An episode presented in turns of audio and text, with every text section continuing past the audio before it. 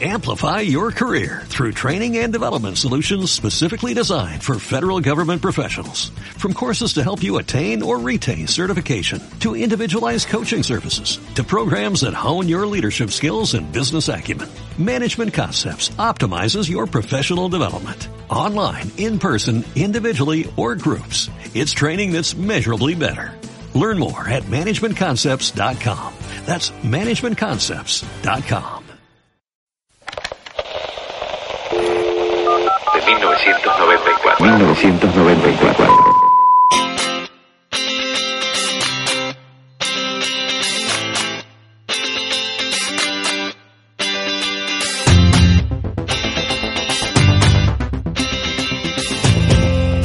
Tironi presenta Un Cuarto Propio, 25 años de transformación.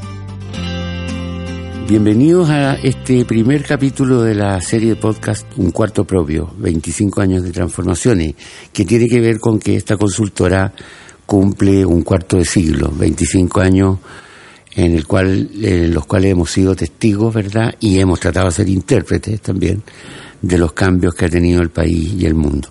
Este primer capítulo se llama 25 años de política, la historia nos persigue. Y lo que queremos discutir es cómo la política ha cambiado en estos 25 años hasta el punto casi de hacerse irreconocible, ¿no? Hoy me van a acompañar eh, dos invitados con vasta trayectoria en este campo. Eh, una es de la casa, Tania Santis, que es periodista y consultora senior de Tironi, y la estrella del momento, que es Roberto Méndez, ¿verdad? Ingeniero comercial, fundador de Adimar, con, con empresa con la cual vivimos, digamos, en el mundo de las encuestas todos estos años. Y hoy día es profesor titular en la Escuela de Gobierno de la Pontificia Universidad Católica de Chile. Bienvenido, Roberto. Muchas gracias, Canio. Un gusto Y estar aquí. Vamos a empezar tal vez a hablar. Tania nos va a hacer la primera Sí. descripción de Sí. qué es lo que queremos de hablar. hablar bueno. de estos 25 años, ¿verdad? Con Claro. seis gobiernos que han marcado este periodo con transformaciones también a nivel de elecciones, de electores, de partidos políticos, pero para empezar a hablar tal vez marcar un hito que es el inicio de estos 25 años y que podría ser la elección del presidente Frey, ¿verdad? A finales de 2003 y que asume el 2004 con una votación histórica. Yo recuerdo que en ese tiempo cuando 93, estaba te cambiaste una década. 93 a 94, Sí. 94, perdón, me cambié una década. Pero lo que yo recuerdo Claro. es que, sí, específicamente, eh, se decía en ese tiempo que era como la Coca-Cola, ¿verdad? Que era, se llamaba igual al padre, Claro. se parecía además al padre, por lo tanto era casi una, una elección ganada, que en ese tiempo cuando se ganaban en primera vuelta, ¿o no, Roberto? Claro, así. Bueno, yo les agradezco en primer lugar que me inviten a este aniversario. Espero que me inviten a la fiesta cuando celebren también. También Hoy día-. Hoy día vamos a conversar, ¿no es cierto? Y claro, estoy muy contento de estar aquí porque la verdad estos 25 años son importantes para ustedes, desde luego que es su aniversario, pero no son cualesquiera 25 años. Yo creo que es un periodo muy importante para el país de transformaciones profundas. O sea, cuando se escribe la historia de Chile, yo creo que estos 25 años van a ser un capítulo muy importante porque se han producido transformaciones eh, realmente impresionantes en todo sentido, económicas, políticas, sociales. Y, y muy importante para todos nosotros porque ha sido nuestras vidas, ¿no es cierto? Lo que nos ha tocado vivir entonces. Claro. En fin, eh, es muy interesante. Y claro, yo creo que el comienzo de el, com- el comienzo, el año 94, es un momento muy especial. Si uno dijera, ¿qué es lo, qué, lo que es ese momento? Yo he mirado lo mismo que han mirado ustedes, pero de, como de otro punto de vista, más que de otro punto de vista, con otras metodologías. Lo que yo hemos hecho son encuestas, mediciones de opinión pública, eso es lo que, y eso es lo que hemos ido midiendo. Entonces, hay una década en la transición, cosa que Ascanio conoce muy bien, que ha escrito libros maravillosos al respecto, ¿no es cierto? Pero hay una década extraordinaria donde se- realmente se concentra el cambio que va de 1988 a 1998. Ah. Ese es la periodo de oro. Claro. Si uno lo mira en las curvas en opinión pública, se produjo ahí un- una situación que yo creo que nunca más se volvió a repetir y no sé si se va a volver a repetir en el futuro. De un optimismo, de una visión de Ah, futuro de toda optimismo. la gente, pero una cosa Mm. inédita. Y claro, comienza con el plebiscito del 88, la vuelta a la democracia, el hito, y termina con eh, la crisis asiática, el final del gobierno de Frey, que fue muy dramática. Si uno lo mira también las mismas curvas, claramente ahí se produjo un quiebre que a mi modo de ver explica después el, el, el que Lavín estuvo a punto de ser presidente. Pero el año 94, si tú, si tú me preguntas, es el centro, El centro, claro. del, Marca. del momento culmine. O sea, Claro. yo creo que si uno decía, ¿cuándo partió Tironi? Tironi Mm. partió en el momento cumbre del periodo cumbre que tuvo la democracia chilena, que fue esa década.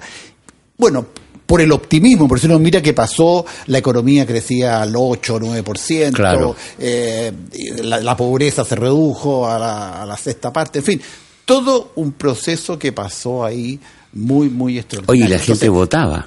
y la gente votaba Claro. y éramos felices y pensábamos que el futuro iba a ser mejor. No, es impresionante, oye, cuando uno ve las encuestas de esa época, los niveles de optimismo. Nosotros, bueno, lo hemos seguido haciendo en otras encuestas ahora con la eh, Bicentenario. Yo creo que fue una década que hay que escribir sobre ella, extraordinaria. Y en cierta manera hace ver el presente muy en forma casi pesimista, pero Pesimista. yo digo es por comparación, porque, Claro. porque- ah, porque digamos Porque es otro. porque es otro, porque esa realidad que la vivimos no se, no, no, no quiero decir que no se va a volver a repetir, pero Mm. no se ha vuelto a repetir nunca.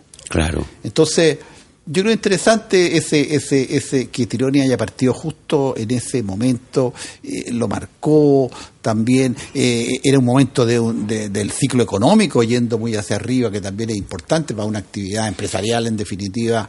eh, en qué Claro. momento del ciclo económico tú, tú entras. Oye, y No tú dices que eso se agota el 98 y se agota el da 98. paso a... y no- bueno, después da- el gobierno de Lagos para mí fue otro momento extraordinario, pero eso podemos hablar después. Tú me preguntabas ahora de, de claro, yo tengo la hipótesis, fíjate que la no diré la, pero el triunfo estrechísimo de Ricardo Lago al final del Claro. periodo de, de Eduardo Frei, el año 98 fue la elección. 99. 99, sí, 99. perdón. Yo creo que no fue tanto un tema político, y ahí no sé si ahí a lo mejor discrepamos, como fue un tema económico. Yo creo Sí, que la, la- la profundidad de la crisis, lo mal manejada que fue en términos económicos y en términos comunicacionales, el ministro de Hacienda era Eduardo Alinate en esa época, y yo creo que hay casi un consenso de que se manejó muy mal, Mm. sobre todo cómo se han manejado otras crisis posteriores. En, eh, bueno, podemos verlo después, esto, pero, pero Bueno, Pero- nunca pero se llegó a un desempleo del, del 12%, que era el que había en ese No, momento. No, no, había- no, no, siempre no. estaba el fantasma, sí, siempre se hablaba de que vamos a llegar a esta cifra y ahí empezó esa sensación de pesimismo que, Pero la que tú puedes caída, decir. la caída que se produjo el año 98 y el año 99 fue feroz. O sea, Sí, o sea, absolutamente. la- te digo, el país se oscureció, se, se, se puso negativo, se puso pesimista. De hecho- y eso, a mi modo de ver, explica que la vida estuvo a punto todo de... de, de ganar, porque de de, hecho siempre se ha dicho que si el gobierno de Frey hubiera durado cuatro años, hubiera sido un gobierno muy exitoso, ¿verdad? Que esta aproximación, esta larga del periodo que Sí. duraban seis años en ese tiempo, años. marcó mucho eso. Porque además, mal, claro. la, la- cuando estuvo a punto de ganar la derecha, al final la primera vuelta fue una diferencia de 200.000 votos, ¿verdad? Así como un margen muy elección estrecho. de Lavín, En la elección de Lavín Lagos, la primera Creo que vuelta fue menos, creo fue que fueron menos, 30 ¿verdad? mil votos. Era- un voto por mesa. Un voto por mesa. un voto por Ah, mucho menos aún, Era claro. un voto por mesa, eran 30 mil votos de diferencia. Entonces fue muy estrecho, exactamente. Claro. sí. Y desde ahí viene un periodo también que, que es complejo en un inicio para un gobierno, ¿verdad? Que partió con este escuchar a la gente, cuando se empieza a hablar, ¿verdad? En una campaña ya más abiertamente, cuando Ricardo Lagos en la primera vuelta dice que ha escuchado el Claro, mensaje de la gente. claro. Y fue una partida que tampoco fue tan fácil en su gobierno, es como... Como No, que a él los dos finales no, años, ¿verdad? Pero, pero, a diferencia pero de Frey lo si, ayuda. si vamos recorriendo los 25 años, eh, el gobierno de Lagos fue muy extraordinario porque fue siempre de menos a más. ¿Cierto? Sí, Eso. Lagos partió con esta crisis y con el optimismo, del punto de vista que lo mido yo, ¿no es cierto?, de una situación muy oscura y un gobierno además muy nervioso por este triunfo tan estrecho que había tenido, y fue de menos a más, y Lagos terminó, fíjate, cerca del 60% de aprobación. De aprobación. Cifras que hoy día son impensables. O sea, no, no, no. No, no, Ah, Ninguna posibilidad hoy que día que un ya presidente de tenga el moderarse. 60% de aprobación. Y Lagos terminó con un 60% de aprobación, en lo que fue otro momento muy importante, yo creo, de estos 25 años, de un punto de vista político, que fue el cierre del gobierno de Lagos. Claro. El cierre del gobierno del Lago, porque el Lago tenía una visión como muy de, de largo plazo. Yo creo que él, por ejemplo, en el gobierno del Lago hubieron las grandes modernizaciones Claro. institucionales. La reforma procesal penal, por ejemplo, que fue una cuestión que no había pasado nunca en Chile, que se hubiera reformado una cosa Claro. desembargadura, ¿no es cierto? La propia constitución. La constitución Mm. Y otras cosas como la costanera norte, porque la costanera norte fue una cuestión simbólica, no solamente para que corrieran los autos, que al principio andaban muy pocos, pero te quiero decir que la gente la iba a ver porque era un orgullo nacional tener una carretera así en la mitad de la ciudad. Gobierna muchos símbolos, Era la mucha modernidad, era como que los chilenos habíamos arribado finalmente. Nos habíamos a- sacado la crisis de encima también, en cierta fue muy forma. importante y ese, ese final del, del gobierno del presidente Lago oye, fue muy, lo hemos conversado, Ascanio, Claro. de, de una- un momento muy incomprendido. Oye, pero ese final también tiene que ver con, eh, digamos, la profundización de la distancia con los partidos, ¿no? La gente se, como que deja de inscribirse en los partidos, deja de votar también. Claro, empieza un, eh, claro, ahí en el gobierno del agua aparecieron las primeras temas de corrupción, ¿te Claro. Eso es como, claro, una, una pero- cosa que empezó a aparecer, que nos parecía muy importante, que parecía que era un acuerdo que, como tú lo dices, alguna parte has hecho como que entre los políticos se arreglaban la cosa, ¿no es cierto? El acuerdo Longueira. Claro. Y tal vez lo que Lago, dice, para- ¿ah? claro, y lo que dice Ascanio sí, en el tema de la distancia de los partidos es que en ese periodo también surge la primera candidatura emergía como entre las encuestas, ¿no? Sí. De una ministra arriba de un tanque que luego es, ¿verdad?, puesta en estas encuestas y aparece con mayor votación, que esto se vuelve finalmente un fenómeno, no sé, arrasa en un concierto de Joan Manuel Serrat donde es aclamada, ¿verdad? Es verdad, yo, yo creo que ahí empieza esta pérdida de poder de los partidos políticos, Mm. ¿ah? de las cúpulas que en una sociedad menos comunicada, menos anteriores tenían un control absoluto. Por ejemplo, la candidatura de Eduardo Frei, de hecho, no había encuesta, no había No. nada, fue un grupito, ¿cómo se llamaba? El Círculo de Hierro, De que se hierro, llamaba, ¿te claro. acuerdas? Que ellos lo decidieron Claro. y lo nombraron y estaba ahí. Y estaba definido y eso estaba era. definido y eso Exacto. era y nadie le preguntaron. En cambio, ya después del gobierno del lago fueron las encuestas. Y yo Mm. tengo la impresión de que a los partidos de la concertación de la época no les gustaba especialmente esta candidata Bachelet. Yo tengo la impresión de que probablemente no hubiera sido su elección No. si hubiera habido, eh, hubieran podido la libertad de elegir a quien ellos quisieran. Probablemente Sí. habrían elegido a otra persona. Realmente fue la opinión pública a través de las encuestas la que impuso la candidatura de, de Bachelet 1, digamos, estamos hablando. Sí. Ah, Exacto, claro, exactamente. Sí. Con, con la erupción de Pero, además que ella lo hizo más o menos, eh, lo subrayó muchas veces, ¿no? Como una candidata de la ciudadanía. de la ciudadanía. Como una candidatura Que de Ella la no venía de las cúpulas. Claro. Eso era como. Una un- candidatura a la ciudadanía. Oye, Roberto, pero eh, la ciudadanía eras tú en realidad, po. o sea, eran las encuestas, digamos, y sobre todo las de Adimar. hay harta Nosotros tuición éramos ahí. ¿Tú- tú unos sentías meros el peso de eso? Ah. Bueno, ya, es, eh, eh, eh, era difícil, siempre ha sido difícil, oye, yo ya, yo estoy fuera de eso, ¿ah? pero te quiero decir que sí, era, es, es duro, ser encuestador es duro. ya. Mm. Hoy día hablaba con un joven encuestador, claro, el que está empezando, no, no, no es tan conocido, pero yo le contaba, él me preguntaba cómo es ser encuestador, porque él quiere ser encuestador, quiere, quiere, quiere hacer lo que yo he- lo que hice yo, que Ya. hacerlo en el futuro. Y yo le digo, mira, es muy duro y prepárate para tener pocos amigos. Y sobre todo te digo, no vas a tener amigos en la prensa, nunca. Mm. La prensa está contra ti y los políticos. Olvídate. Y, y al revés, trata de mantenerte lo más alejado posible. No, no lo más alejado, la distancia justa Claro. pero, pero no más allá porque si no, es- tu trabajo va a ser imposible. Entonces, es un trabajo difícil. Pero ese fue el momento como eh, más alto de las encuestas, el momento en que influyeron en una candidatura en forma decisiva, porque lo que pasó después, Yo creo Pero- que, yo, si tú preguntas a mí, el momento más clave de las encuestas y más importante fue el plebiscito del 88. Ah, yo creo sí, que se claro. sabe poco, pero el rol que tuvo la encuesta Mm. CEP, en que el- en- no en el resultado, sino que en que el gobierno finalmente de Pinochet reconociera ese resultado, fue muy importante. Ya. Fíjate que la encuesta no se publicó en los diarios chilenos. No. Los diarios chilenos publicaron unas encuestas rarísimas que hacía el mismo gobierno que decía que ganaba el sí, ¿te acuerdas? Sí. Una cosa loca. Pero la encuesta nuestra fue publicada el mismo día, 8 de octubre, era, ¿no? 5 de octubre. 5 de octubre, en el New York Times.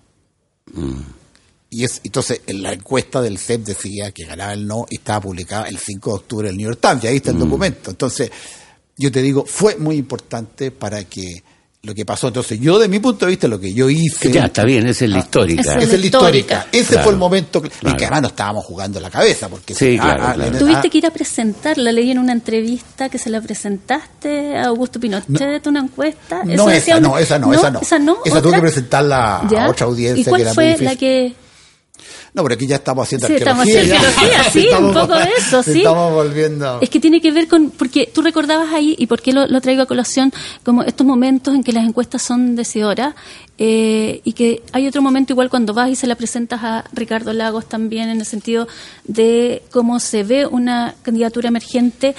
Y, Sí. y empezar a mirar ahí, porque marcan momentos. Y tal vez es cierto que las encuestas, como decía Ascanio, han tenido como un declive, pero también se Pero dijo eso que lo dice fueron. Ascanio. Claro, por, por eso, por eso lo vamos a tomar como acá. No sé cuál es la evidencia. Pero, pero también hubo en algún momento, una, en la última elección, un, como un cuestionamiento a las encuestas, Sí. desde haber marcado, ¿verdad?, como una tendencia más a la baja de Beatriz Sánchez, que eventualmente pudo haber influido el voto en la primera vuelta de la última elección. ¿Crees que ese, ese poder todavía está en las encuestas, que, que Yo, a ver, todavía si hay tú una me tendencia? a mí, yo creo que las encuestas son eh, exageradamente influyentes hasta el día de hoy. Y digo exageradamente porque a mí, que soy encuestador, me da pena ver cómo los políticos realmente se dejan llevar y, y hacen cualquier cosa. Se quieren poner Ah, para Se empezar. quieren poner, y si tú no los pones en la encuesta, te llaman, te increpan y te, para, para Eso ser todavía hoy incluido. día es muy fuerte. Entonces Eso- es muy fuerte. Y, si tú, y si tú crees que, y si, y si el presidente Piñera se lee dos encuestas al desayuno, ¿me entiendes? Todos los días, y, y después comienza a, a gobernar. Primero entonces- las encuestas y después se gobierna. y después se Claro, gobierna. se gobierna mirando Entonces las tú me dices, ¿cuál es el declive? O sea, yo, yo encuentro al revés, una cosa absolutamente Más- desatada, incluso yo diría más que en otros países, hasta donde yo sé. Y con más, más importancia. Sí, Claro, para tomar decisiones. Entonces, los periodistas, claro, les gusta decir eso que dices tú, de que, de, de que, las- de- de- de que las encuestas ya van en declive. Pero- O cuando cada vez que un periodista así, de los que no entienden nada, me, me, me, me interrogan, siempre la misma pregunta, y de nuevo, ¿por qué cree usted que hoy día nadie cree en las encuestas? ¿Quién dijo que nadie cree en las encuestas? Pero mira lo que está pasando, con cómo están influyendo realmente la cobertura que le dan los medios, porque están obligados a darla. Claro. Entonces, entonces, claro, es una visión que tiene su explicación, digamos, pero... pero No, claro, Ah, lo que pasa es que esto se centra mucho en los resultados electorales, que no son estrictamente la función de las encuestas. como que no, no aciertas Claro. el porcentaje, pero eso Pero, no pero, significa pero que yo diría, por ejemplo, el triunfo de, de Piñera en la última elección, Mm. las encuestas lo mostraron claramente, hubo esta anomalía en la primera vuelta, Sí. para Sí. la cual no hay una explicación ni política, nadie entiende muy bien lo que pasó, Mm. Y tampoco las encuestas estaban acertadas, pero, después en la segunda vuelta, o, o la gente que no vota, mira, no hay una- yo no tengo una explicación exacta qué pasó en Ya. esa primera vuelta, pero finalmente en la segunda vuelta pasó lo mismo que decían las encuestas antes de la primera vuelta. Entonces, sí, hay una anomalía, pero una anomalía de un fenómeno que no, que no entendemos bien. ¿Qué pasó? Ah, pero eso ¿Será? es importante. O Sí, sea, pues. lo que ha. Quizás lo que más ha cambiado en 25 años es que el público, la opinión pública, se ha vuelto un poquito más impredecible. Sí, bueno, en las votaciones sí. Eso sí, porque, porque la, el voto voluntario Mm. Le Exacto. impuso una dificultad adicional que no estaba considerado antes. Antes tú tenías que medir bien y que tu muestra fuera representativa y lo que obtenía eso pasaba. Pero hoy día no, pues tú le preguntas a la gente cuáles son sus preferencias, pero no sabes si va a ir a votar El o no. votante probable. Y sabes que la, ma- más de la mitad no va a ir a votar y no sabes quiénes son. Entonces, eso lo ha, difi- lo ha hecho más difícil la tarea. Pero si me preguntan a mí, yo creo que el aporte de las encuestas más importante no ha sido en predecir las elecciones presidenciales, no hacen en bien Claro. en diagnosticar la sociedad, en, en- en la clase media, las cosas que analizan ustedes, Eugenio en sus libros, ¿no es cierto?, cómo la sociedad ha ido cambiando, cómo han aparecido nuevos intereses, nuevos temores. Y en eso, Roberto, se podría entender igual la- las campañas que uno está viendo hoy día para buscar candidatos, ¿verdad? Como Eso la que tiene claro. Evópoli, la política es una mierda, ¿verdad? Para hacer su campaña de descomunales. Y Eh, porque muy orientada a redes sociales, a este nuevo... Claro, yo creo, yo creo que esto que esto que apareció ya después del periodo histórico de inicio de Tironi, ¿no es cierto?, de, de, de- de la candidatura de Bachelet, de la irrupción de la opinión pública a través de las encuestas como, como el que toma las decisiones, eso se ha ido acentuando a través del tiempo por diversos factores, los temas económicos, en fin, y políticos que ha cambiado, y ha llegado a este extremo de que ya hoy día, lo- yo, yo, yo creo que la el drama de los partidos es que no tienen poder ninguno prácticamente. No. La- la- la- las cúpulas de los partidos están... ¿Cuál partido, dime tú, está así sólido? No. Ah, eh. No, pero sobre todo no tienen control sobre este factor. no tiene control sobre este factor, que era el factor central. Claro. po, que el Las candidaturas. Las candidaturas. Tú eres candidato, tú no. Hoy Tú vas día por no. aquí. Hoy día, Hoy día el candidato puede venir de cualquier parte. Puede haber un candidato cu- cubierto, ¿verdad? Nivel- cubierto, de y hay repente- muchas elecciones que vienen además ahora. Sí. Y eso hace entonces que la búsqueda tal vez sea con mayor Sí, amplitud. Está claro, yo creo que van a pasar muchas cosas, por eso es que yo no creo mucho todavía en los números que hay dando vuelta de quiénes puede ser candidato, yo creo que todavía... Y en la irrupción de los grupos más extremos ahora dentro de la participación ahí también hay un cambio porque antes como que el flanco más abierto, ¿verdad? donde uno veía multiplicidad de opciones era más hacia la izquierda y hoy día parece que se está abriendo más hacia el lado de la derecha. ¿Puede ser algo, hay algo de eso? ¿Ves algo distinto ahí? ¿O va Sí, dentro yo- de todo este ritmo de transformación?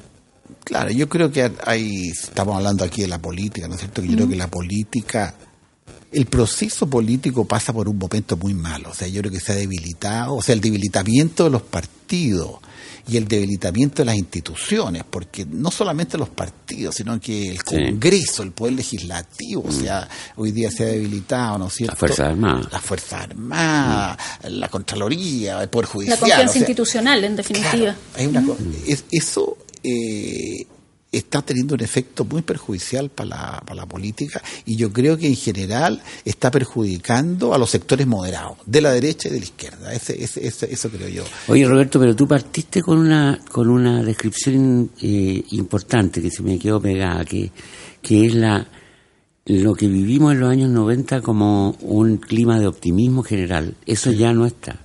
Eso ya no está ni se ha repetido. Se, hubo un, un, un destello, yo te- han habido dos destellos después. Uno fue el final del gobierno del lago, ese fue un momento extraordinario.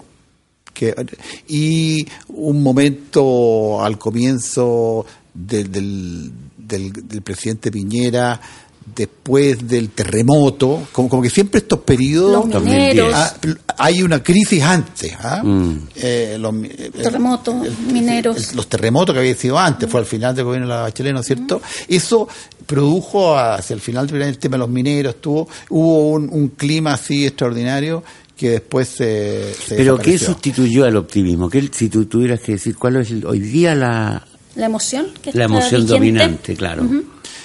Yo diría que es pesimismo. Yo creo que, sobre todo este año 2019, se acentuó un pesimismo bastante profundo. Así que, que uno lo mira, en, la- en los números míos lo miro y digo yo, este pesimismo es como correspondiente a una crisis. Si uno lo mira para atrás, es como la crisis del 2008, como, como momentos de crisis, en circunstancias que no estamos viviendo una crisis de Mm. Sí, ninguna una naturaleza, ni una crisis económica. La economía está más lento, pero... por Pero Dios. una, una crisis de expectativa, un pesimismo por expectativa Un podría ser. Yo creo que un pesimismo por expectativa, por un futuro eh, que se ve incierto justamente porque este debilitamiento institucional amplio, que están los partidos, pero están otras cosas, a la gente le produce mucho miedo. Como incertidumbre. como incertidumbre de que de qué va a pasar. ¿ah? de que la economía no realmente no va a crecer, que, que nos vamos a, hay unos temores irracionales, por ejemplo, nosotros lo hemos visto en la encuesta, que van a llegar millones de inmigrantes Claro. ¿ya? que, que están en la frontera, hay- creo que son 100 o 200 en este momento en el norte, pero como que de repente la prensa piensa que estamos rodeados de miles que van a andar caminando por aquí, por la calle Rosario Norte, ¿no es cierto? Cientos o miles de personas. Bueno, esos temores están y como que no se sabe cómo se van a manejar. Pero hay un hay una cosa que sigue siendo rara y que ya lleva varios años rara, que es que la gente dice que su vida personal es mejor que la del país. La vida Eso no ocurre en todas partes. Incluso que No. somos un país bastante feliz dentro de estos mismos estudios Exactamente. perso- con personas felices. cuando, cuando, cuando las personas se las invita a comparar su vida a lo largo de su vida o su vida con la que tenían sus padres, por ejemplo, entonces ahí aparece esto, no, no, no, si de verdad hemos progresado, yo estoy mucho mejor. Pero las expectativas, es las expectativas lo que hace que hoy día la gente esté, esté amarga. Porque no es que esté viviendo mal, no, no, es que, es que esté amarga y, no temerosa no con respecto al futuro. ¿Y la traducción política de eso tú crees que es, abstenerse o Yo creo que puede ser abstenerse o puede irse a los extre- o irse a extremos. Yo, yo, yo creo, porque, digamos, para mí, estas son los, las circunstancias en las cuales las opciones populistas o extremistas eh, tienen, tienen más cabida cuando aparecen estos, estos contextos. En Europa, digamos, el tema de la inmigración, por ejemplo, ha sido un elemento muy importante en explicar la emergencia de gobiernos populistas extremos, ¿no es cierto?, anti-Europa, anti-globalización, anti-migración. Claro. ¿Ah? Entonces yo, yo creo que, claro, aquí en Chile si vemos estos temores, uno de ellos es la inmigración, pero también hay otro, eh, eh, la delincuencia o el desorden en general, eh, eso le da espacio a, esa, a esas posiciones. ahora las tasas objetivas no son tan malas como las percepciones de la gente? No, no, no. Si las tasas objetivas, Claro. en todo sentido, son, muy, como te digo, que las expectativas económicas estén en el nivel que están, en circunstancias que la economía está creciendo al 2,5, al 2, no sé, al 3, hay una discusión ahí entre los economistas, pero casi da lo mismo, está creciendo, nadie Claro. dice que esté cayendo. No tiene sentido, es una, es una dicotomía extraña, ¿no? Que, no la, que no la habíamos Que no es visto. solo economía, antes. entonces, claro. No es solo economía Claro. la crisis de Frey, si, si pensamos en los comienzos de, de- de- de lo que nos convoca hoy día, que la, eh, usted, era una crisis económica. Fue una crisis Sí. brutal que llegó de repente, que el, el ministro decía, no, no, no, estamos blindados. ¿Te acuerdas lo que decía Sí. el ministro Sí, claro, que Aninat? no nos si iba a nosotros tocar. estamos blindados. Y de repente no estábamos blindados y se cayó el empleo, se cayó la, el Claro. consumo y todo. No, eso fue una crisis económica. La del 2008 fue una crisis económica fundamental. También, claro. La crisis financiera, ¿no es cierto? Que Sí, Totalmente. mercado externo. ¿no? Sí. Claro. El, el, eh, un momento muy, muy duro también, porque yo est- esto de las crisis, los miedos, a veces son temas económicos, a veces son otros temas. Por ejemplo, si uno ve en esta serie, en esos 25 años, un momento muy oscuro también fue las Torres Gemelas y la guerra de Irak, el 2000. Mm. El Sí. 2001, 2001, Sí, 2003. 2003. Ese periodo Mm. fue un temor en el mundo, pero que se vio también aquí en Chile, Mm. y también eso no era económico, fue un pánico de, Sí. de que Total. nadie- ¿ah? Como que se iba a desatar ya la tercera guerra. la. Tercera Guerra Mundial, Claro. pues, recién había sido esto de la- de los aviones en, eh, en Nueva York, ¿no es cierto? Las Torres Gemelas, todo esto era muy aterrador. Claro. cuestión. Y bueno, estamos en este momento que hay un, un tema fundamentalmente de expectativas, de temores, de pesimismo. Yo creo que esos son los temas hoy día. Mm.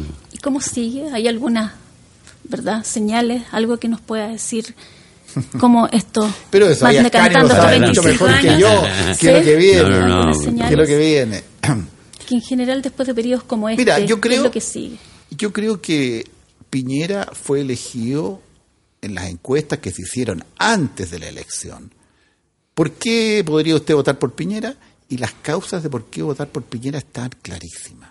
Y lo eligieron porque la economía iba a crecer y, y en ese sentido el gran fracaso, el gran costo del gobierno de Bachelet fue que no Sí. hubo crecimiento, que se rompió el crecimiento, que iba a crecer y que sigue en poner orden.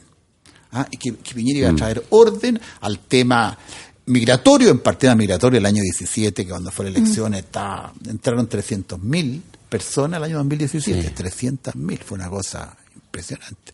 Entonces, eso van a evaluar a Piñera. Entonces, el, el gobierno de Piñera, si tú me preguntas, está mucho mejor de lo que estaba en la misma altura de su primer gobierno. Claro. ¿Ah?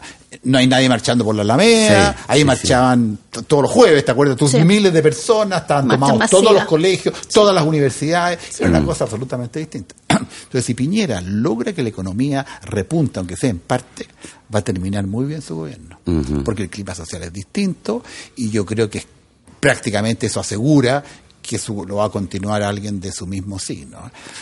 Y lo otro que está marcando y que tiene que ver con el pesimismo para un sector grande de la población, esta decadencia, este naufragio que se está produciendo en la centroizquierda y en la izquierda, ¿ya? porque realmente eh, como que un evento tras otro, de la- cada semana en los últimos Claro. meses, oye, ya viene una, desde, desde la cosa de Venezuela, eh, la elección del Partido Socialista, que ha sido una cosa que hasta el día de hoy no se sabe muy claro quién es el presidente Sí. del Partido Socialista, es una cosa vergonzosa.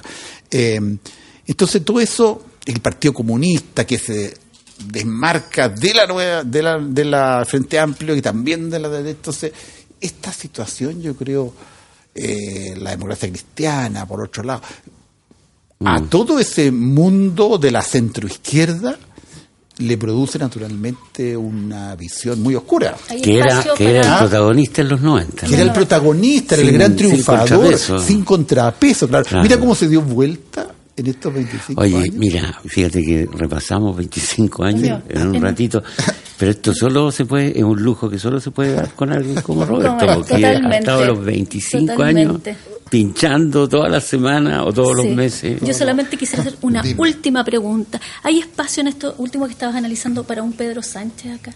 ¿Se ve algo como eso a nivel de tendencias, no como resultado verdad electoral, sino que Yo te diría que el espacio está, pero lo que no tenemos a un Pedro Sánchez. no se ve, no, no hay ninguna Pero señal. el espacio, El obvio que espacio, está un sí. vacío, un vacío tremendo ahí, obviamente, pero el problema es que no tenemos un Pedro Sánchez.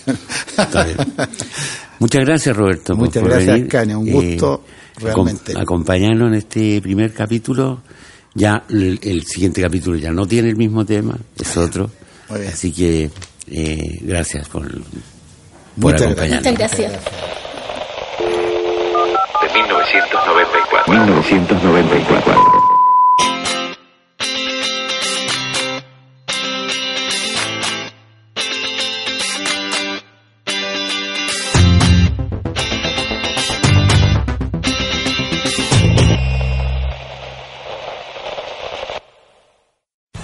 Amplify your career through training and development solutions specifically designed for federal government professionals. From courses to help you attain or retain certification, to individualized coaching services, to programs that hone your leadership skills and business acumen, Management Concepts optimizes your professional development. Online, in person, individually, or groups. It's training that's measurably better.